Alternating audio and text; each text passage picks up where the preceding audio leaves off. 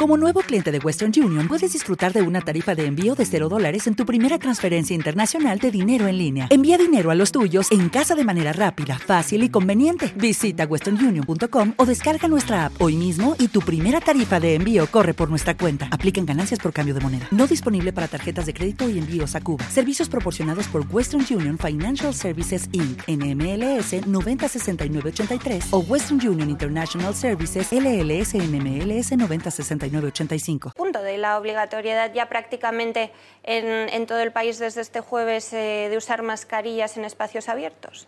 Vamos a ver, la epidemia había disminuido eh, ya para mayo. Entonces nadie llevaba mascarilla, sobre todo en espacios abiertos. No ha aumentado tampoco. Por lo tanto, una medida tan coercitiva, tomarla como una prevención por si en otoño hay un rebrote, me parece muy exagerado porque además es una, una agresión. ¿eh? Y está demostrado y hay un montón de estudios que eh, puede ser perjudicial. Aparte, ni siquiera la OMS, aunque yo de la OMS desconfío bastante tal como se ha comportado en esta supuesta pandemia, pero sí quiero decirle que ni siquiera la OMS la recomienda. Por lo tanto, yo pediría a los políticos que nos muestren documentación científica donde se demuestre sin lugar a dudas que la mascarilla es una ventaja sobre el no uso de la mascarilla. Solamente pedir No me no importan las opiniones. un doctor puede opinar una cosa, yo puedo opinar otra, nuestras opiniones no cuentan. Por favor, estudios científicos que la población tiene inteligencia suficiente para entenderlos y si no se hace un resumen, donde se vea clarísimamente que el uso de la mascarilla es muy beneficioso con respecto al no uso de ella. Ah, muy bien, ¿queréis que hable de los asintomáticos positivos? Muy bien, pues voy a hablar de eso. En principio, en España parece ser que hay 24 laboratorios validados por el Instituto de Salud Carlos III para poder hacer las PCRs.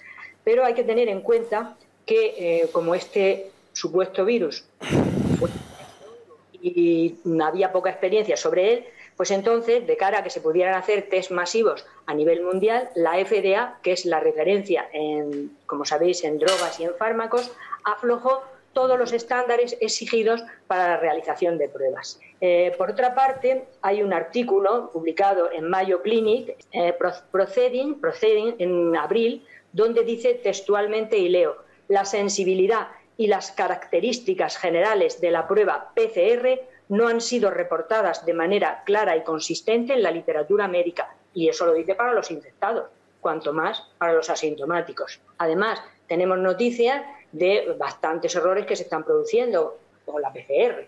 Es bastante conocido lo que ocurrió con el presidente de Tanzania, que hizo pruebas a cabras y a papayas y dieron positivo. Podemos decir, bueno, pues vaya unos test que tendrán en África, pero es que el 17 de julio el Hospital Poniente de Almería ha también eh, invalidado un montón de pruebas PCR positivas por una posible contaminación de los líquidos reactivos. Y el 25 de julio, una compañía farmacéutica estadounidense se disculpa por los 600.000 falsos positivos que se han producido en el ejército de USA. Y además, un consorcio de laboratorios de California eh, está realizando el proyecto Prueba COVID esto es especialmente sobre los test de anticuerpos, pero porque está diciendo exactamente la bajada de estándares que hay con respecto a todas las pruebas eh, relacionadas con la COVID-19 y eso para infectados. Estas pruebas carecen de gol estándar, no tienen control positivo ni negativo y con respecto a la PCR se podría hablar muchísimo más porque resulta que esta PCR, requisito imprescindible, es un buen aislamiento y purificación del virus. Y eso le puedo garantizar, y si quiere puedo desarrollar mucho más, que de momento no se ha hecho con absoluto rigor científico. Yo no afirmo ni niego que el virus pueda existir, pero sí le digo que toda la documentación científica publicada y revisada por mí y por, no solo por mí, sino que le voy a citar varios expertos que también la han revisado, como por ejemplo el virólogo Stefan Lanka, como por ejemplo la biofísica Eleni Papadopoulos, como por ejemplo Balantar Turner del Hospital Royal Perth de Australia, por ejemplo David Crowe en Canadá, por ejemplo Andrew Kauman, coinciden en que ese supuesto aislamiento y purificación del virus no cumple los estándares y los requisitos de rigor científico para poder afirmar que existe un nuevo virus SARS-CoV-2. Si además tenemos en cuenta que el genoma del virus consta de unos 30.000 nucleótidos y en las pruebas PCR apenas se analiza unos 200, suponiendo que todas estas pruebas aún así estuvieran perfectamente diseñadas con unos cebadores. Diré, los cebadores o iniciadores, primer en inglés, son una cadena muy cortita de nucleótidos que se tienen que poner en el ADN que sea, que sea retrotranscrito el ARN viral en, los extremos de las dos cadenas, 3', 5', para que hibriden y se produzca la multiplicación que se llama reacción en cadena de la polimerasa. Entonces, al amplificar estos supuestos ARN, pues no sabemos realmente qué estamos amplificando. Primero, porque el virus no se ha aislado y purificado de otros residuos celulares. Y se sabe ya por un procedimiento científico, por un estudio científico que se llama edición del ARN, que las células dañadas e intoxicadas son capaces de producir ARNs de diferentes eh, características, con diferentes secuencias genómicas. El ARN celular no es constante, como hasta ahora se creía en biología existe la edición del ARN y esta edición del ARN se produce precisamente en células intoxicadas o dañadas. Esta separación del supuesto virus de los exosomas o de las vesículas que producen las células intoxicadas o dañadas no se ha hecho correctamente. Por lo tanto, lo primero que decimos es que, además, le voy a citar otro artículo más, un momentico, porque aquí tengo otro artículo que es muy, muy, muy interesante por eh, G. H. Zhuang en una revista científica china que se llama ratio potencial de falsos positivos entre individuos asintomáticos en contacto directo con pacientes enfermos de COVID-19 y concluye que entre el 47 y el 80,33% de los positivos son falsos positivos. Vuelvo a decir lo mismo. Entonces, suponiendo que aún los test se hayan hecho perfectamente, correctamente, con la secuencia génica que ha sido proporcionada por las bibliotecas genómicas, que se hayan elegido perfectamente los primers, que se haya producido la amplificación y que dé positivo, pues no sabemos lo que estamos amplificando, no lo sabemos, porque pueden ser perfectamente ARNs evitados por una célula dañada por tóxicos, por virus, por el SARS-CoV-2 hipotético o por cualquier otro virus. Y efectivamente, hay PCRs que salen positivas a otro tipo de coronavirus. Los test de las PCRs estaban dando positivos a muestras congeladas de 2017. Sobre todo teniendo en cuenta también que la las proteínas e incluso las secuencias genómicas de los diversos coronavirus pues tienen muchos rasgos en común. Concretamente con el SARS-CoV-1 tienen hasta el 80% en común.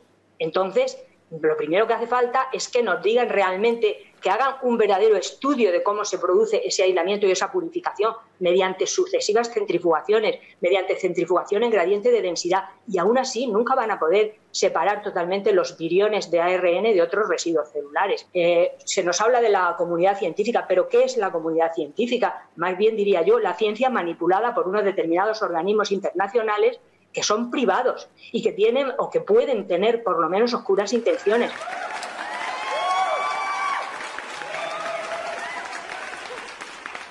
Por favor, nuestros políticos que se informen bien, que den voz a, científicos muy reputados de, de muchas categorías, que no soy yo, esta pobre profesora, sino otros muchos científicos muy reputados que están negando esto, que están diciendo que nos están manipulando, que están diciendo que hay oscuras intenciones detrás de todo ello. Por favor, ¿hay algún político aquí que quiera escuchar esto? Eh, una cuestión, mm, desde luego que hay que dar información veraz e inteligible, pero la información veraz e inteligible tiene que estar siempre fundamentada en algún tipo de criterio científico, porque si no, a base de repetir consignas y de dictar normas, pues lo único que estamos haciendo es propaganda.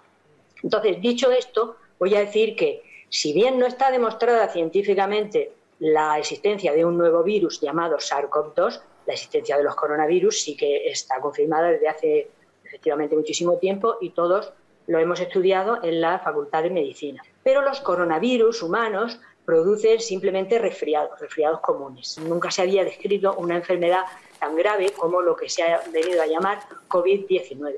Por supuesto, yo no niego la enfermedad, no la puedo negar. Ha habido son testigos de esto montones de compañeros. Por exceso de mortalidad en el periodo desde marzo hasta mayo, no todos han fallecido por la COVID-19 grave, porque en las residencias de ancianos, que han sido aproximadamente unos 20.000, pues ya sabemos qué ha ocurrido, se ha negado el tratamiento, se ha negado el ingreso en hospitales, se han dado tratamientos inadecuados, cuando no se les ha sedado y se les ha dejado morir solos. Pero los que sí han muerto de la COVID-19 grave, lo que no está demostrado es que eso lo haya producido un coronavirus.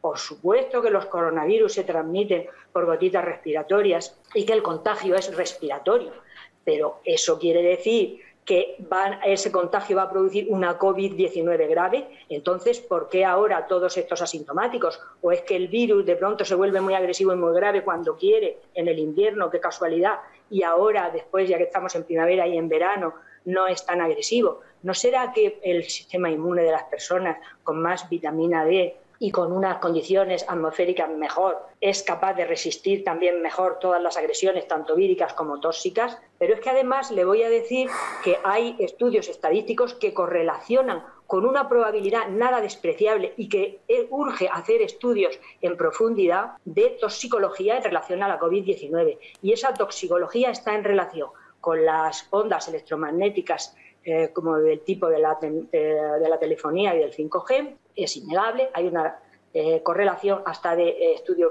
hasta de nivel frontera. Es más, yo he visto estudios en PubMed que, por cierto, ha sido retirado, y otro estudio también de la Universidad de Minsk correlacionan directamente la posible toxicidad celular con aparición de síndromes del tipo del COVID-19. Pero es que además hay otro estudio también que correlaciona esa toxicidad celular y esa posible ese desencadenamiento de ese síndrome tan grave con la vacuna de la gripe. Sí, señores, con la vacuna de la gripe. Y les voy a decir mediante qué proceso. Pues mediante un, síndrome que se llama mejora inmunológica dependiente de anticuerpos. Esto está descrito perfectamente para el dengue, para el dengue epidémico natural, que puede convertirse luego en un dengue hemorrágico mortal cuando se sufre una segunda reinfección, pero también está descrito como experimento de laboratorio y está descrito precisamente para la gripe, está descrito para el VIH y para la hepatitis C y por eso no se ha podido hacer vacuna, y está descrito también para los coronavirus. Resumiendo y para que nos puedan entender también las personas no científicas. Cuando eh, se producen inmunizaciones eh, mediante el estímulo de los receptores TH2, es decir, de las células B, de los linfocitos productores de anticuerpos, se va a producir una cosa que se llama células memoria, células de memoria inmunológica. Y esto va a condicionar que las sucesivas respuestas inmunológicas de anticuerpos vayan a estar mediadas principalmente por estas células memorias y no por linfocitos vírgenes que producirían unos anticuerpos mucho más específicos y mucho más adecuados para el patógeno con el que entran en contacto, en un segundo contacto. Eh, ¿Qué ocurre entonces? Que si se producen muchos anticuerpos que no son altamente específicos, van a ser anticuerpos no neutralizantes del virus. Y estos anticuerpos se ha descrito un fenómeno por el cual eh, disminuyen también la inmunidad celular mediante la bajada de los receptores de tipo TOL en las células presentadoras de antígeno, pero bueno, en cualquier caso, disminuye la inmunidad que depende de los linfocitos efectores, que son aquellos que acaban con el virus rápidamente y sin embargo favorecen mediante unión del anticuerpo a los receptores de la fracción cristalina, bueno, de unos receptores celulares, favorecen la entrada del virus en la célula. Con lo cual, lo que entonces se va a producir ante un segundo contacto con ese virus o con virus similares, no exactamente iguales, lo que se va a producir es una tormenta de citoquina y un síndrome indistinguible de la COVID-19. Es decir, puede ser, puede ser lo que sea, pero que hay que investigarlo. Puede ser una reacción inmunológica agravada como consecuencia de una inmunización previa con un virus similar que lo que desencadena es una reacción de anticuerpos no neutralizante, una bajada de la inmunidad celular con los linfocitos citotóxicos efectores y entonces una tormenta de, citoquinas en un esfuerzo inmunológico por defenderse del agresor ineficiente. Nos, estamos viendo... Quería decir un momento solo para terminar que en un artículo publicado en Science el 14 de mayo por la viróloga Angela Rasmussen de la Universidad de Columbia, se ha visto que en sangre almacenada entre 2015 y 2018, entre 2015 y 2018, la mitad de las muestras daban una PCR positivo para el SARS-CoV-2. En cuanto a que el SARS-1 y el MERS son coronavirus graves, bueno, ahí habría que abrir otro debate si son coronavirus naturales, en caso de que realmente existan, porque tampoco han sido purificados adecuadamente, pero bueno, yo tampoco lo niego, no lo sé. En caso de que existan el SARS-1, el SARS-2 y el MERS, habría que ver si son naturales, porque efectivamente, como ha dicho muy bien un doctor, no hay animal reservorio. Y por último, decir que los estudios estadísticos que correlacionan la vacuna de la gripe con los casos graves de COVID son tan contundentes que por lo menos hay que tener un poco de prudencia y muchísimo menos hacer una vacunación obligatoria como parece que en cabezas insensatas se está mm, por ahí vertiendo, ¿no? Por favor, que tengan en cuenta los que viven en comunidad que, que ellos se van a contagiar, entonces no sé yo si la vacuna de la gripe, que no previene para nada ni las, las hospitalizaciones ni la mortalidad, pues mejor que no se vacunen por si acaso. Muchas gracias, doctora Martínez.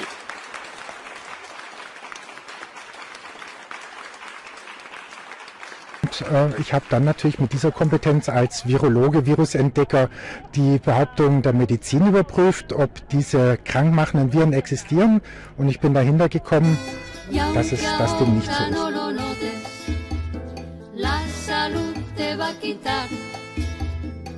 Las apariencias engañan, la inyección te va a intoxicar. La vacuna va a ser el único remedio eficaz, definitivo, para ganar de manera ya mm, eh, total la batalla contra este virus. Eh, recuerden ustedes que soy médica de profesión y que considero que las vacunas son un remedio absolutamente eficaz para no solamente prevenir la aparición de enfermedades. Hola, buenos días, mi pana. Buenos días, bienvenido a Sherwin Williams. ¡Ey! ¿Qué onda, compadre?